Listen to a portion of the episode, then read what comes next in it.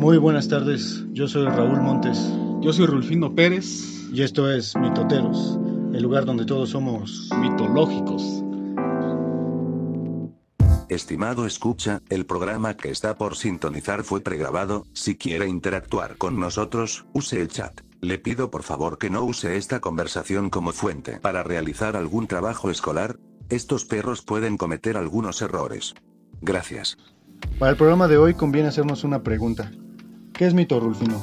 Dices mientras clavas tu mirada en mi mirada ocre, mito eres tú. Ah, no es cierto.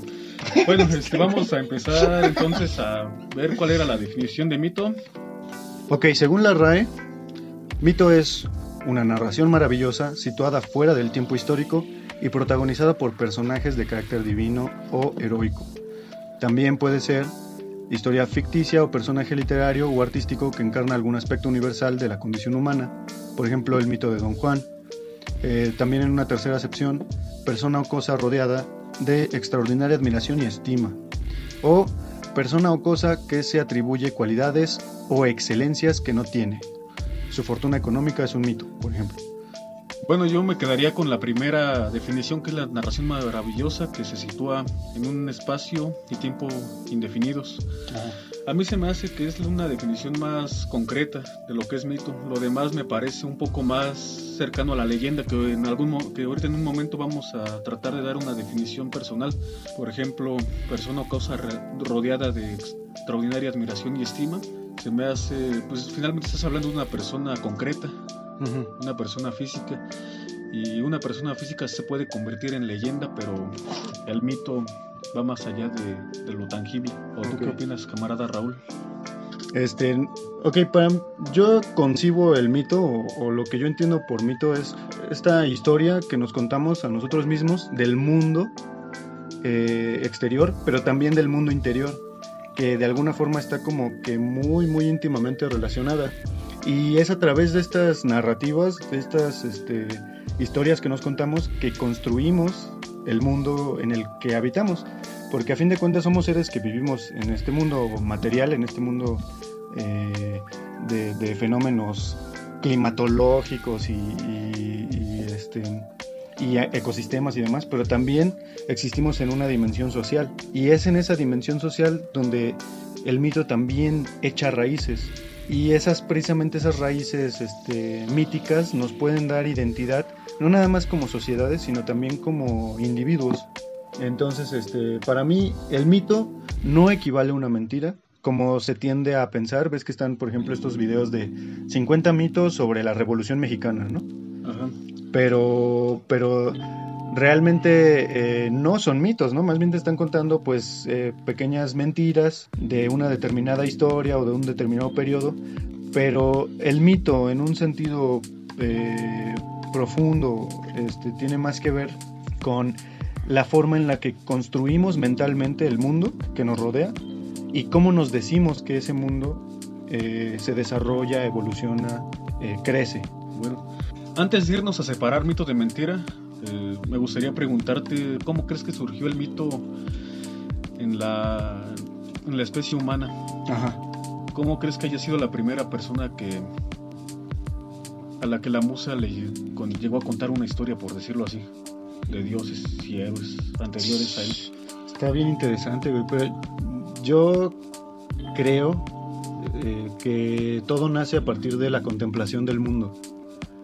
Por ejemplo, eh, cuando un ser humano, digamos por primera vez, ¿no? sabemos cómo fue, es bastante impreciso tratar de indagar cómo fue, pero cuando un ser humano miró por primera vez el cielo o algún fenómeno y dijo, ¿por qué?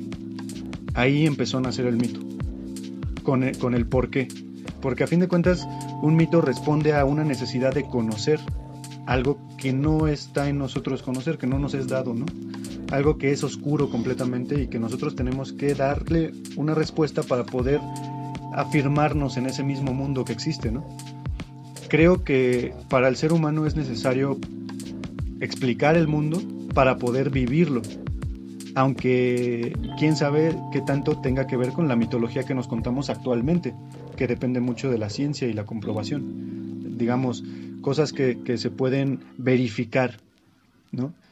Ahora, eso de verificar y demás, eh, también hay, eh, podemos entrar en un punto bien ambiguo de, de, la realidad, en el que no sepamos hasta qué punto este, las historias que nos contamos del mundo influyen en la forma en la que vemos el mundo, o es el mundo el que, se el que elige manifestarse ante nosotros de esa forma. Es ahí como que un punto de ambigüedad en la experimentación de la realidad, en la experiencia de vivir, que hace muy bonito eh, el contar con esas historias, a lo mejor para muchos fabulosas, pero que de alguna manera nos ayudan también a, poder caminar libremente por el mundo sin esa perpetua duda eh, de la existencia y el porqué de, de las cosas. Otra pregunta que nos queremos hacer ahorita es, ¿qué es leyenda? Según la RAI, uh -huh. una narración de sucesos fantásticas que se transmite por tradición. Okay. Bueno, vamos a quedarnos ahorita con esa definición, vamos a cuestionárnosla. ¿Tú qué opinas al respecto? Fíjate que esa definición que diste, güey, bueno, que es una definición de la RAE. Este, bueno, a ver, eh, bueno, no, después, me estoy trabando, aguanta. Fíjate que esa definición que dijiste eh, se me hizo interesante porque podría decir que entonces no es equivalente el mito a la leyenda, sino que es la leyenda el vehículo por medio del cual el mito se esparce y se, y se desarrolla en las diferentes culturas, ¿no? Yo no podría considerar la leyenda como un vehículo para llevar el mito, Ajá. porque la leyenda tiene otros significados un poco más distantes de la mitología. Ah, caray, ¿como, como cuál dirías tú? O, o, o, por dónde va? Que una leyenda es una cosa un poco más tangible. Okay. Tiene un espacio, Ajá. un tiempo muy definidos, Ajá. pero al mismo tiempo pues ese espacio y ese tiempo indefinidos, digo definidos, Ajá. luego puede llegar un mito a invadirlos. O sea, como tú dirías, por ejemplo, como la leyenda de la Revolución Mexicana, ¿cuál sería la diferencia entre decir la leyenda de la Revolución Mexicana y el mito de la Revolución Mexicana? Bueno, es que para empezar la, la Revolución Mexicana no se podría tomar como algo mitológico, ni se podría tomar algo así porque, de, bueno, desde ahí como tú mencionabas, Ajá. ahí la gente cuando quiere decir verdades sobre algo que la historia ha querido negar, Ajá. que dicen 10 mitos sobre la Revolución Mexicana. Sí. Totalmente creo que hay que separar mito de un suceso histórico. Pero de ese suceso histórico sí puede traer leyendas. La leyenda de cada caudillo. Cada caudillo sí es una leyenda, por decirlo así. Ok. Y por eso digo que eso es mucho más tangible. Entonces, por ejemplo, la, lo que ocurrió en Troya, Ajá. Esa, es un suceso que se conoce histórico. Eh, obviamente pues no se sabía que era histórico hasta que se descubrieron las ruinas de Troya y ya después toda la investigación subsecuente, ¿no? Ajá. Entonces tú dirías que es leyenda, la, la leyenda de Troya, o sea, ¿cuál es la diferencia? ¿Cómo, cómo, ¿Cómo dices o cómo podrías tú encontrar la diferencia entre la leyenda de Troya y el mito de Troya? Yo principalmente creo que por ser algo aunque esté descubierta ya la ciudad, que se sepa que hay una batalla y incluso hay un este hay un documento que comprueba la existencia del príncipe Paris. Ajá. Que lo mencionan como Alejandro. Uh -huh. Está bien sabido eso, pero tenemos muy muy poca información al respecto. Ajá. Y además hubo, acuérdate que ese fue un periodo oscuro. Sí, exactamente. Y yo creo que esos periodos oscuros precisamente son los que nos pueden, este, le dan pauta a los autores antiguos para empezar a escribir los mitos. Bueno, de ¿Y, no, hecho, no... ¿Y no será que, por ejemplo, se puede hacer mitología a partir de, de leyendas? Por ejemplo, la leyenda de Aquiles Ajá. terminó convertido Aquiles en un, en un ser semidivino por, el, por eh, digamos, la distancia eh, histórica que hubo del verdadero Aquiles, si es que hubo un Aquiles histórico, a, la, a, allá el Aquiles mítico, este, pues bastante considerable, ¿no? ¿De cuántos años dirías? Mínimo unos 200 años, bueno, 300 años. Heródoto fechó la guerra de Troya en, aproximadamente en el año 1200 antes de Cristo. Heródoto vivió en una fecha aproximada al 800, ¿no? Más o menos. Le pido por favor que no use esta conversación como fuente para realizar algún trabajo escolar.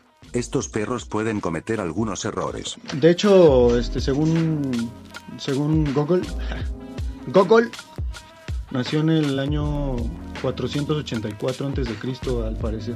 Mm, bueno, entonces lo confundí con el- la fecha en donde vivió Homero, que fue en el 800 por ahí. A ver Ah, si quieres, ok. para no errarle, búscale otra vez en Google, ¿no? Sí, pero bueno, el caso es, a ver, tú dirías que eh, entonces es el tiempo lo que diferencia, o sea, el tiempo de antigüedad, lo que diferencia el mito de la leyenda.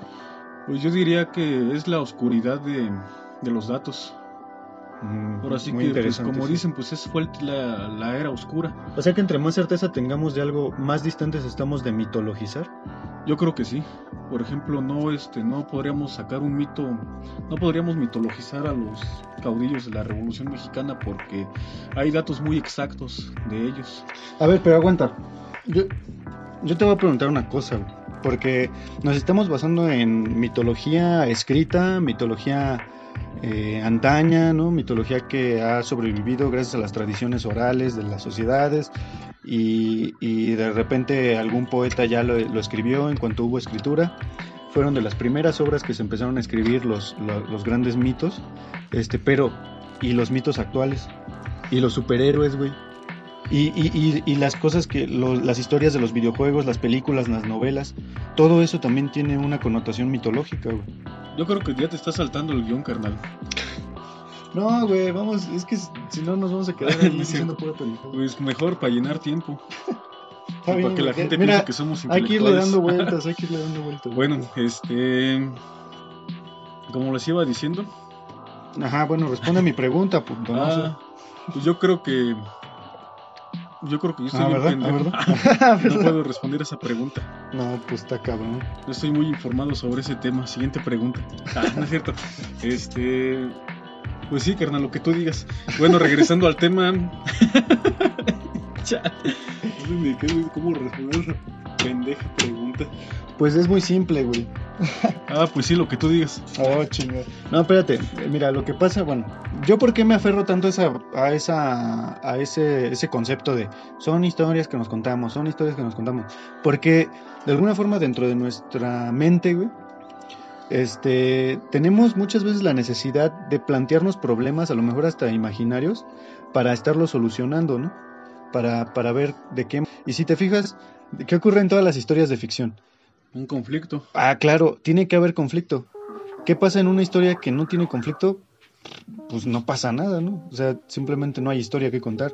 Entonces, desde ese punto, desde esa perspectiva, hay historias que van a ser, este, van a tener más bien temas recurrentes y esos temas recurrentes van a ser elementos tomados de la mitología, no tomados de una forma consciente, sino que siempre están dentro de nosotros, siempre estamos eh, como indagando en esa, en esa, vamos a llamarle metarealidad, este, para verme, para verme bien mamador, este, pero siempre están eh, en esa, en esa dimensión. Chinga.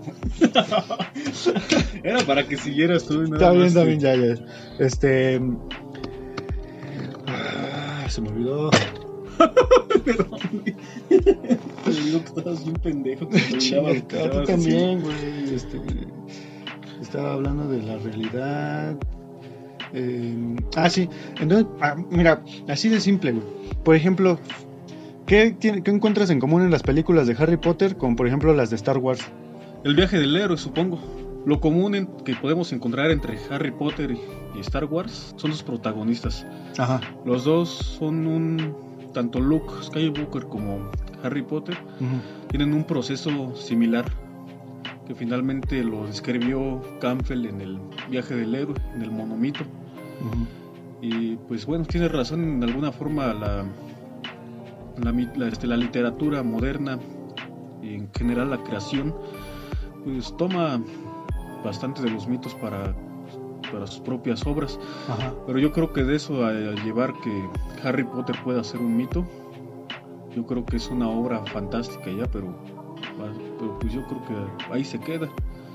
Ajá. La cosa es que, sí, claro, Star Wars y, Harry Potter y, demás historias fantásticas que nos, que nos guste eh, explorar y consumir, este, van a tener motivos comunes. Pues los arquetipos, ¿no? Como Ajá, exactamente, es a lo, que quiero llegar, pues.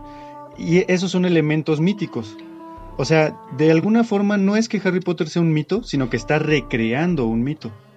Entonces, el mito es aquello que subyace. La narrativa general, ¿no? Yo creo. Sí, y no nada más la narrativa, yo creo que también en el arte y en cada expresión humana. En cada expresión eh, del conocimiento este, que puede dar la humanidad, existen esos arquetipos. Porque hay arquetipos incluso lógicos. Estos perros pueden cometer algunos errores. Y bueno, ahorita ya estamos hablando de arquetipos y la chingada, pero realmente estábamos eh, eh, hablando de motivos, ¿no? Los arquetipos tienen otras connotaciones, pero vamos a quedarnos con los motivos, ¿no? Porque, por ejemplo, están las óperas como la de El Anillo de los Nibelungos, que también tiene, pues, una motivación completamente mítica, ¿no? Pero bueno, yo creo que en ese sentido, pues sí, el anillo de los nivelungos, pues más bien no solamente es una recreación del mito como lo hace Harry Potter o Star Wars, tomando el camino del héroe, sino que ya es un mito hecho ópera. Ajá, exacto, sí. Pero por ejemplo, eso yo creo que nos podemos encontrar en pues en cualquier otra ópera, en cualquier otra película. Pues hasta a veces puede haber como cambios o ¿cómo le llaman a esto? subversiones del mito, ¿no? Por ejemplo, la otra vez estaba viendo este en un canal de YouTube. Ese canal es el de Jordi Maquiavelo. Búsquenlo para ver contenido perrón sobre películas y griega, series. Un análisis acerca de la serie de Breaking Bad. Y dice el compa que, estaba haciendo el video, Breaking Bad nos muestra lo contrario al camino del héroe, el camino del villano. Bueno, así lo menciona él, ¿no? A mí no me gusta mucho la palabra... ¿El camino? Villano, más bien. Pero el camino del villano. ¿Cómo se forja un ser malvado? O, lo que vendría siendo la antítesis del héroe, ¿no? ¿Cómo se forja? Y hasta dónde nos lleva ese camino porque durante toda la experiencia de Walter White, este, como Heisenberg, realmente se nos deja muy, muy claro cómo ese güey disfruta haciendo lo que hace. Hasta él lo menciona en un, en una, en un diálogo, ¿no? Este, con su esposa, le dice, la verdad hice todo esto por mí mismo, porque me sentía vivo haciéndolo. Entonces, este, pero es lo chido de comprender el mito eh, a profundidad puedes hacer subversiones, puedes cambiar y retorcer completamente el mito para mostrar otros elementos que también son naturales en la vida. Y que bueno, que tal vez yo creo que no se habían tomado en cuenta en la antigüedad, pero en la modernidad ya no pueden pasar invisibles ante nuestros ojos. Exacto. Y bueno, ahorita que tú mencionas que no te gusta tanto la palabra villano, Ajá. yo creo que pues es interesante cómo la misma, la misma palabra, para empezar la palabra villano creo que es completamente moderna. Sí. Antes, pues en la antigüedad simplemente se le podría decir héroe a cualquiera que tuviera la fuerza, la valentía de, hacer hazañas. O incluso yo creo que en una versión moderna de hacer fechorías. Ajá. Ahora sí que Agamenón, aunque nos los muestren como un tirano, finalmente fue uno de los héroes que participó en Troya. Claro. Lo mismo Héctor, Paris, todos, ahora todos los que participaron en, en Troya. Ajá, o, el mismo Odiseo o Ulises, ¿no? Que, lo ponían como un güey, como, como un, un tipo este astuto, entre comillas, pero más bien como dedicado a engañar a la gente, ¿no? Sabía muy bien manipular a la gente, ¿no? Y eso lo ponen como una connotación, o con una connotación positiva, pues porque es el héroe, digamos, del bando de los ganadores. Pero más que eso, porque de, de alguna forma yo creo también este, que, te está tratando de mostrar todas las diferentes formas a las que se puede llegar a la grandeza heroica, ¿no? Y eso pues yo creo que sí ya es, pero es una grandeza heroica de la antigüedad. Ajá, exactamente. Ahorita yo creo que con una, una moralidad moderna, Ajá. pues por ejemplo Porfirio Díaz no puede, no cabe dentro de los estándares heroicos. Aunque él hizo hazañas dentro de la intervención francesa, Ajá pues yo creo que sus fechorías fueron más grandes para que la historia le pusiera un papel de villano tal cual. Pues sí, además también ya tiene mucho que ver con cómo se ha hecho historia a partir de la revolución, ¿no? Y también es una forma de hacer historia muy conveniente al poder, a quien ostenta el poder en ese momento, ¿no? Bien verdes. no, Aquí pendejeando. No, este, a ver, ya cabrón. Céntrate. Este, eh, regresando un poquito a esta, a esta cuestión de, subvertir los mitos y, retorcerlos para mostrarnos otras partes de la realidad, hay algo bien interesante que yo no había considerado hasta que leí a Campbell en su libro de Diosas, que todos los modelos míticos de los que disponemos actualmente se centran en el viaje de autodescubrimiento del hombre pero no hay mitos específicos del descubrimiento o del camino a la madurez espiritual de la mujer. No los hay. La mujer siempre es la madre, siempre es la esposa, siempre es la representación del alma de tal. O sea, la, mujer siempre tiene una dependencia en el mito del hombre. Pero también se puede eh, eh, buscar una raíz mítica que permita bueno, ¿sabes qué? Es que no se tiene que ni, que buscar, se tiene que hacer, güey. Y, Campbell en la introducción de ese libro menciona algo bien bonito que les quiero leer, que dice, somos los antepasados de una edad por venir, los generadores involuntarios de los mitos en los que se sustentará esa nueva edad, los modelos míticos que inspirarán a las vidas venideras. Y eso les está tocando actualmente a las mujeres. Esa búsqueda de libertad, esa búsqueda de, de libertad plena, güey.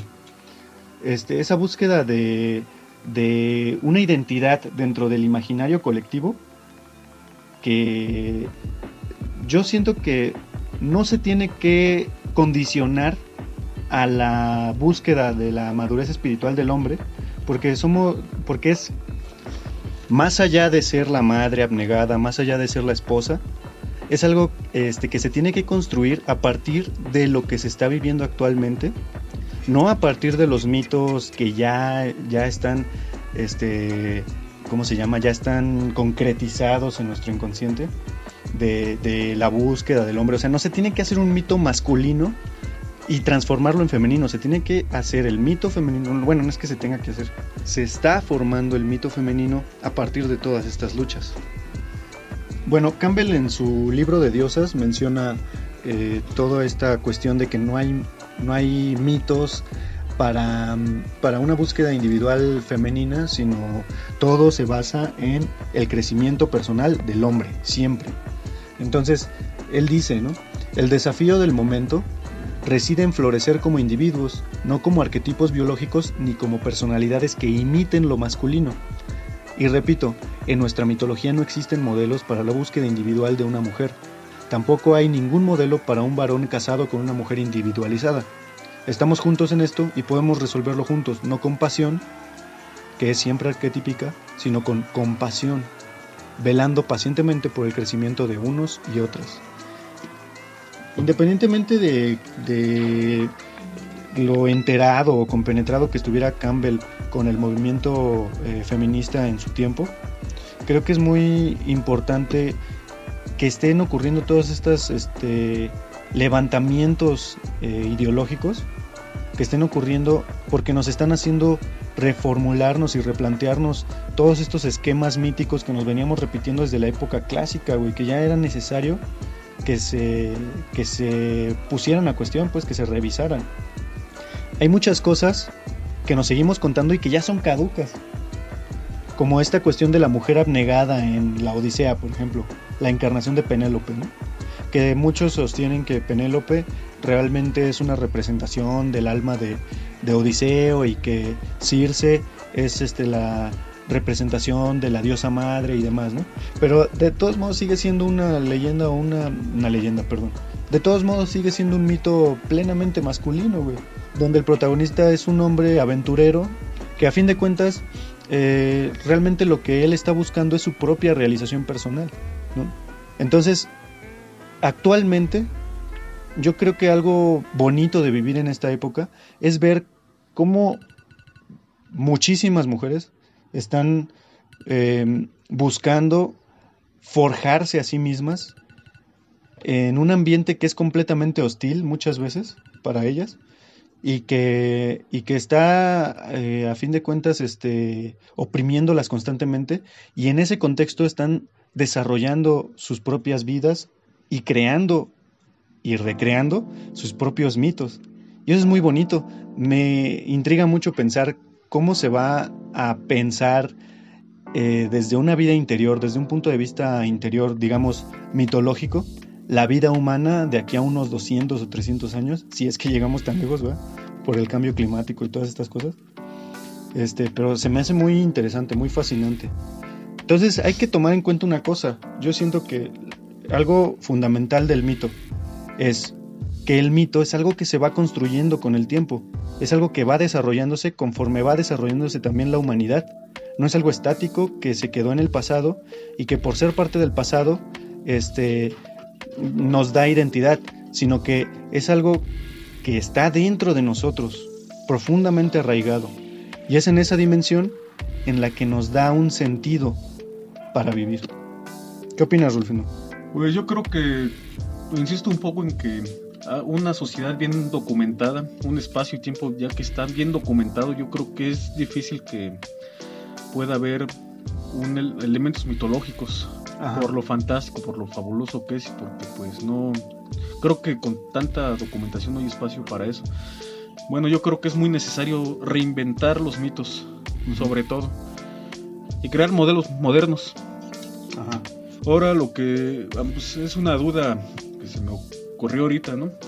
Y pues yo creo que pues más bien sería una duda al aire, pues yo creo que para que se lo lleven pensando. ¿Podría la mujer verse identificada con las diosas en lugar de heroínas mortales? Interesante. Este, por ejemplo, Atalanta, güey. ¿Qué connotaciones tiene? Tengo entendido que pues es una guerrera, ¿no? ¿Qué otro tipo de heroínas? Este, Electra. Bueno, creo que Atalanta es, es, una, es un caso muy extraordinario, ¿no? Es una. No es, convencional para los mitos griegos, pero de todas formas no deja de ser una mujer que llega a formar un matrimonio. Aunque un matrimonio también muy distinto, distinto a los demás matrimonios de toda la mitología greco-romana, porque se casa y su esposo no solamente se vuelve como su dueño, como es en el caso de Ulises y Penélope, sino que se vuelve como su compañero de aventuras. Ok. Otra, otra heroína que se distingue mucho es Electra. Ajá. Electra no es ni madre, no es ni esposa, pero sí es hija. Su historia gira en torno a la figura de Agamenón. Ajá. Agamenón está muerto, lo mató su propia esposa Clitemnestra, madre de Electra, y Electra, la su historia pues es vengarla. No, pues de ahí viene el complejo de Electra, ¿no? Así como que es como lo contrario al complejo de Edipo. No, no es como esa obsesión de la hija con el padre, así como la obsesión del hijo con la madre en el caso de Edipo, ¿no? Yo que sé, no soy científico. También creo en alguna conversación este, mencionaste que como el paradigma de, la mujer perfecta para los griegos, ¿no? En el caso de Penélope y como que lo contrario en el caso de, de Clitemnestra, ¿no? Pero lo cagado es como de todos modos termina girando en torno al hombre. Es algo bien cagado porque fíjate que incluso en ahorita que estaba hablando del libro de Campbell y toda esta cuestión, a mí se me hace este, un poco curioso, sea más fácil encontrar libros, este, material de Campbell. Y en este caso de las diosas, Campbell estuvo trabajando muy de cerca con una arqueóloga llamada María Gimbutas, que es toda una autoridad en la materia y cuyos libros, cuyo material no se encuentra nada fácil. Está o no está traducido o está súper carísimo. Entonces ahí ya también vemos ciertas, ciertas cosas reprobables de la sociedad actual, ¿no? Que está chido que se estén como replanteando. No, pues sí. Pero bueno, seguramente eso lo vamos a tocar en programas futuros, así que manténganse atentos. Otra de las cosas importantes que yo creo que ahorita no hemos tocado en esta conversación es esa obsesión por el pasado y ah, ese ese, ese lugar común, muy, muy común que dice Eh. todo tiempo pasado fue mejor. Ajá. Y bueno, eso... La- las generaciones de hoy ya no son como antes, ¿no? Ajá, y eso se ve reflejado también en los mitos. Ahora sí que Sí, pues, por ejemplo, como en este, la teogonía. Bueno, no exactamente la teogonía de Hesiodo, pero hay este, esta como clasificación de las humanidades, ¿no? De la humanidad de oro, de plata, de bronce, ¿no? De hierro, que Ajá. fue como ya la, la- lo que conocemos como la Grecia clásica, ¿no? creo que sí. Este, bueno, pero cuando De estuve hierro, ¿no? leyendo, sí, la de hierro, Ajá. exacto. Pero cuando estuve leyendo al respecto, este, eh, se me hizo bien curioso, güey, cómo describían a la humanidad de oro, era esa humanidad que no tenía necesidades, güey, no tenía mm, eh, miedo a la muerte, básicamente no morían, eran inmortales. Y vivían desnudos en la naturaleza. Y no pude evitar pensar en el chango, güey, en el humano como animal. Entonces tal vez sea como una especie de memoria muy, muy recóndita de cuando éramos animales y vivíamos a la intemperie, güey, en la naturaleza. Y también me recuerda mucho al Génesis, Ajá. en el paraíso, ¿no? Con Adán y Eva desnudos, completamente inocentes del sufrimiento hasta que prueban el fruto del conocimiento del bien y del mal, ¿no? Y eh, está chistoso, este, porque sí hay como una especie de, Obsesión por el pasado, ¿no? Como... pues, obsesión por el pasado, pero es más bien como una tendencia a idealizar el pasado, a hacer como, como que imaginamos el pasado como algo bueno y como que Algo el puro, presente, ¿no? algo puro, exacto, Ajá. y como que el presente es algo que está decayendo siempre, ¿no? Es algo tal vez triste el ver las cosas así, sentir la decadencia de nuestro cuerpo envejeciendo a cada día y tal vez por eso mismo el pasado lo petrificamos en forma en una forma idealizada, ¿no? En los mitos. Este siempre como que las, las épocas más antiguas son las épocas de los grandes héroes, ¿no?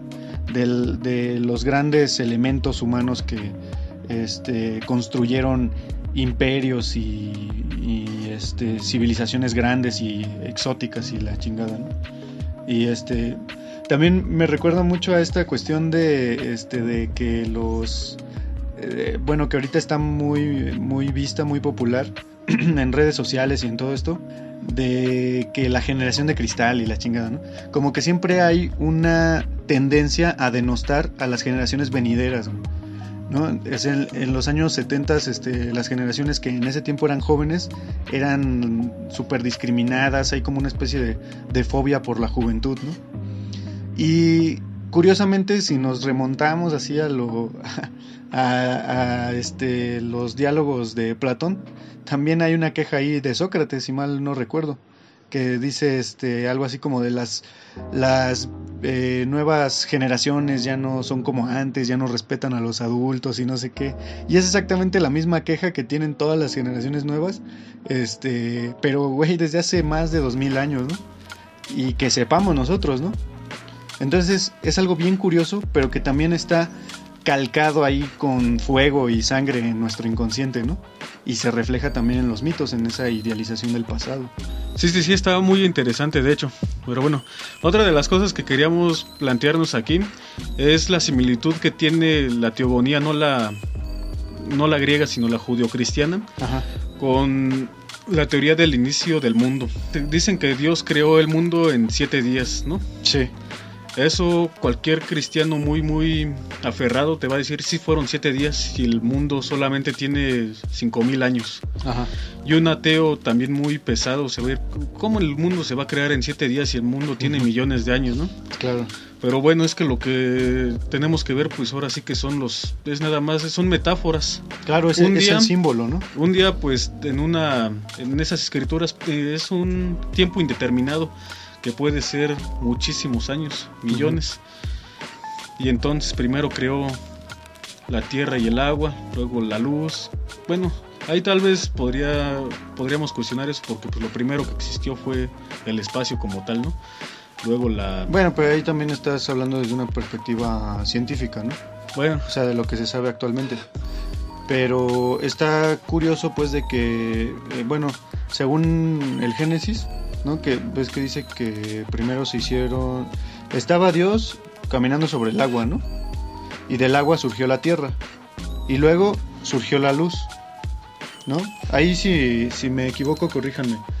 Este, pero a mí se me hace este, muy curioso cómo, eh, por una parte, la luz es algo que surge primordialmente y que también se encuentra como en el imaginario actual a partir de la idea del Big Bang, ¿no? que también curiosamente fue este, eh, pues propuesta en un inicio por un eh, por un sacerdote, si mal no recuerdo. Ya después se le llevó, se le dio un tratamiento científico y es lo que ahorita conocemos como Big Bang. Pero pues realmente también el Big Bang así como cualquier otra teoría, es una de las muchas historias que tenemos para contarnos cómo sucedieron las cosas. Podemos creer que hay eh, muchas pruebas y demás, pero también un cristiano, como dices tú, este, eh, de, a lo mejor el cristiano más fanático del mundo, va a tener sus propias pruebas en su experiencia personal de su vida, ¿no? Entonces por eso yo creo que algo muy importante de conocer el mito es aprender a respetar las diferentes creencias de la gente. Hasta cierto punto, claro, hay, hay cosas que eh, no están para nada chidas, ¿no? Como ideas supremacistas y demás, ¿no? Este... Bueno, a mí lo que más este, me, interesa sobre el Génesis es como primero, después de que ya está la, de la tierra, el agua, la luz y todo eso, primero creó las plantas, luego los animales y finalmente el humano, que eso pues sí ya está demostrado que sí fue así. Claro, primero muy curioso. Vieron las plantas, luego los animales y luego el ser humano. Ajá. Y yo creo que esa es una, ahora sí que es una representación real. Bueno, eh, que si nos vamos, nos remontamos ahora sí que a la historia natural, eh, tengo entendido que se empezó con, lo, con las bacterias, ¿no? O sea, bueno, como que los primeros seres vivos fueron microscópicos eh, y terminaron siendo ahí sí no sé si los primeros seres vivos fueron algas o qué, pero se sabe que fue del agua de donde surgió la vida, ¿no? Quién sabe si los peces o, cómo haya estado ahí, la verdad no estoy muy informado al respecto, pero también es muy curioso cómo el mismo orden también parece em, fortalecido por la intuición de, de, los místicos que vieron en su interior, ¿no? Sí, este, luego también ahorita me estoy acordando que mm, ves que están ahorita saliendo unos libros de mitología nórdica. Sí. Y me gustó, ahorita eh, estaba leyendo el de Odín hace unos días y también me gustó mucho cómo narraban este el inicio de, del mundo para los para los vikingos y todo empieza con una explosión, güey, con la explosión del fuego y del hielo. Y yo dije, "Ah, el Big Bang, ¿no? El Big Bang vikingo, güey. Y es interesante, ¿no? También me hizo recordar eh, los distintos reinados de los dioses, ¿no? Yo tengo como que una ahí idea recurrente de que tal vez eh, los dioses en la mitología griega, por ejemplo, los, lo que conocen como titanes, son dioses que representan las fuerzas de la naturaleza, ¿no? A través de simbolismos tratan de comunicar estos mitos ciertos aspectos de la toma de conciencia del ser humano de sí mismo. Por ejemplo, cuando a mí se me hace muy simbólico cuando Cronos empieza a devorar a sus hijos. Yo eh, podría jurar que eso tiene que ver con ese saberte devorado por el tiempo, ¿no? Que, que el tiempo va pasando y es imparable. Yo siento que devoró a los dioses, a los dioses olímpicos, porque los dioses olímpicos, este, si lo piensas bien, terminan representando eh, elementos de la humanidad exclusivamente. ¿no? Hera es la diosa del matrimonio. Zeus es el dios del poder, así, representación máxima del poder. Pero el poder en el sentido social, en el sentido humano, pues, en el sentido de dominar. Tenemos a Atenea, que es eh, diosa de la sabiduría y de la guerra. Un eh, completo constructo humano, ¿no? Pero luego tenemos, vamos a, pensar en los titanes, ¿no? Tenemos por, por un lado a Cronos, es una fuerza imparable, es el tiempo. Los titanes eran hijos de Gea y de Urano, que son entidades primordiales, ¿no? Este, tenemos, por ejemplo, a Océano, o ¿cómo se llamaba? Okeanos, no, no me acuerdo cómo se pronuncia, pero pues bueno, es la vastedad del mar, o sea, tal cual, ¿no?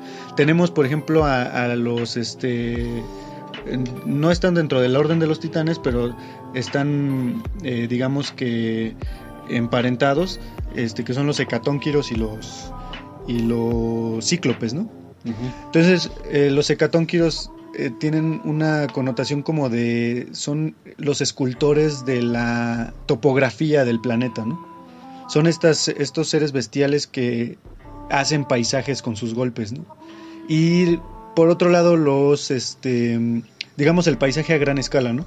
Y los, este, los cíclopes eh, son eh, los albañiles, ¿no? De los dioses, son estos eh, seres que crean las montañas, este, y le dan forma también a la tierra, pero en una escala un poco menor, un poco más asequible al, al humano, ¿no? Eh, claro, no eh, estoy hablando de los cíclopes primordiales porque pues hay otros que son hijos de dioses olímpicos. Y bueno, hay todo un revoltijo ahí en, la mitología griega que también iremos tomando en cuenta poco a poco a través de los episodios de este programa.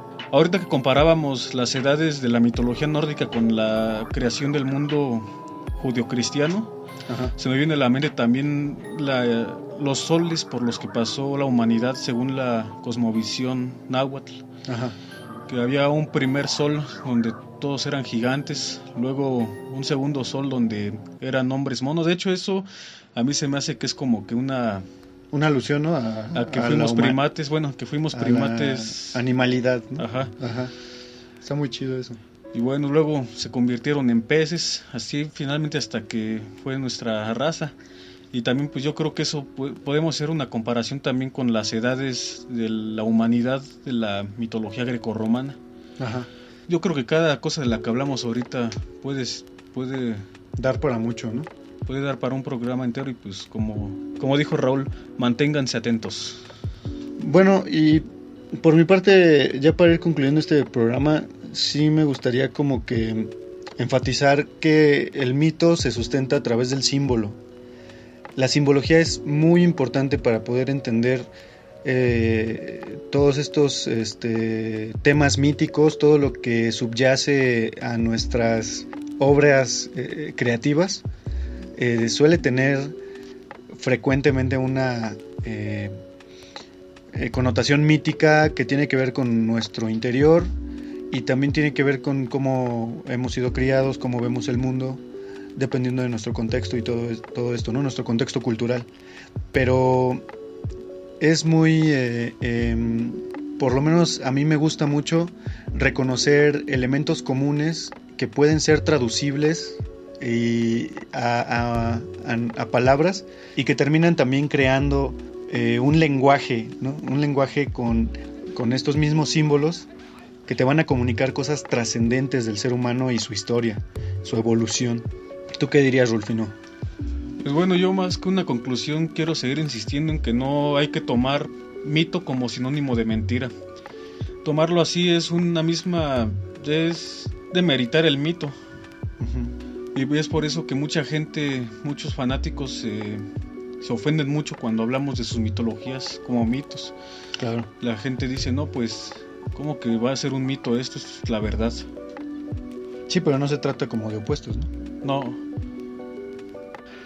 Ya para despedirnos queremos agradecer enormemente a Shali y a Tempe, que nos invitaron a formar parte de esta comunidad llamada Radio Pinole. Un abrazote, carnales.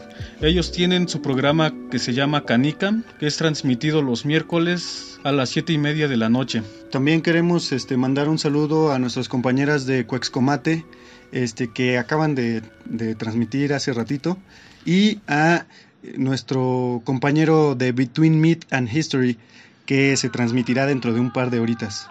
Escúchenlo, va a estar bueno. Y ya por último queremos mandarle un muy fuerte abrazo a nuestra amiga Laura, que fue quien nos inspiró a crear este proyecto. Un abrazo, Laura. A Sarita. Besazo y a Joni que han estado muy al pendiente de nuestro podcast. Muchas gracias de verdad por estar este, con nosotros apoyándonos. También si les gustó la música que estuvieron escuchando de fondo, sigan a mi carnal Daniel Manso. Lo pueden encontrar en Spotify y en YouTube. Este acaba de subir eh, este álbum que estuvieron escuchando que de verdad es una chulada. Queremos agradecer a nuestros amigos y familiares que han estado escuchando este programa. Un abrazo. Recuerden, como dijo William Blake, todo aquello en lo que es posible creer es un reflejo de la verdad. Adiós. Luego.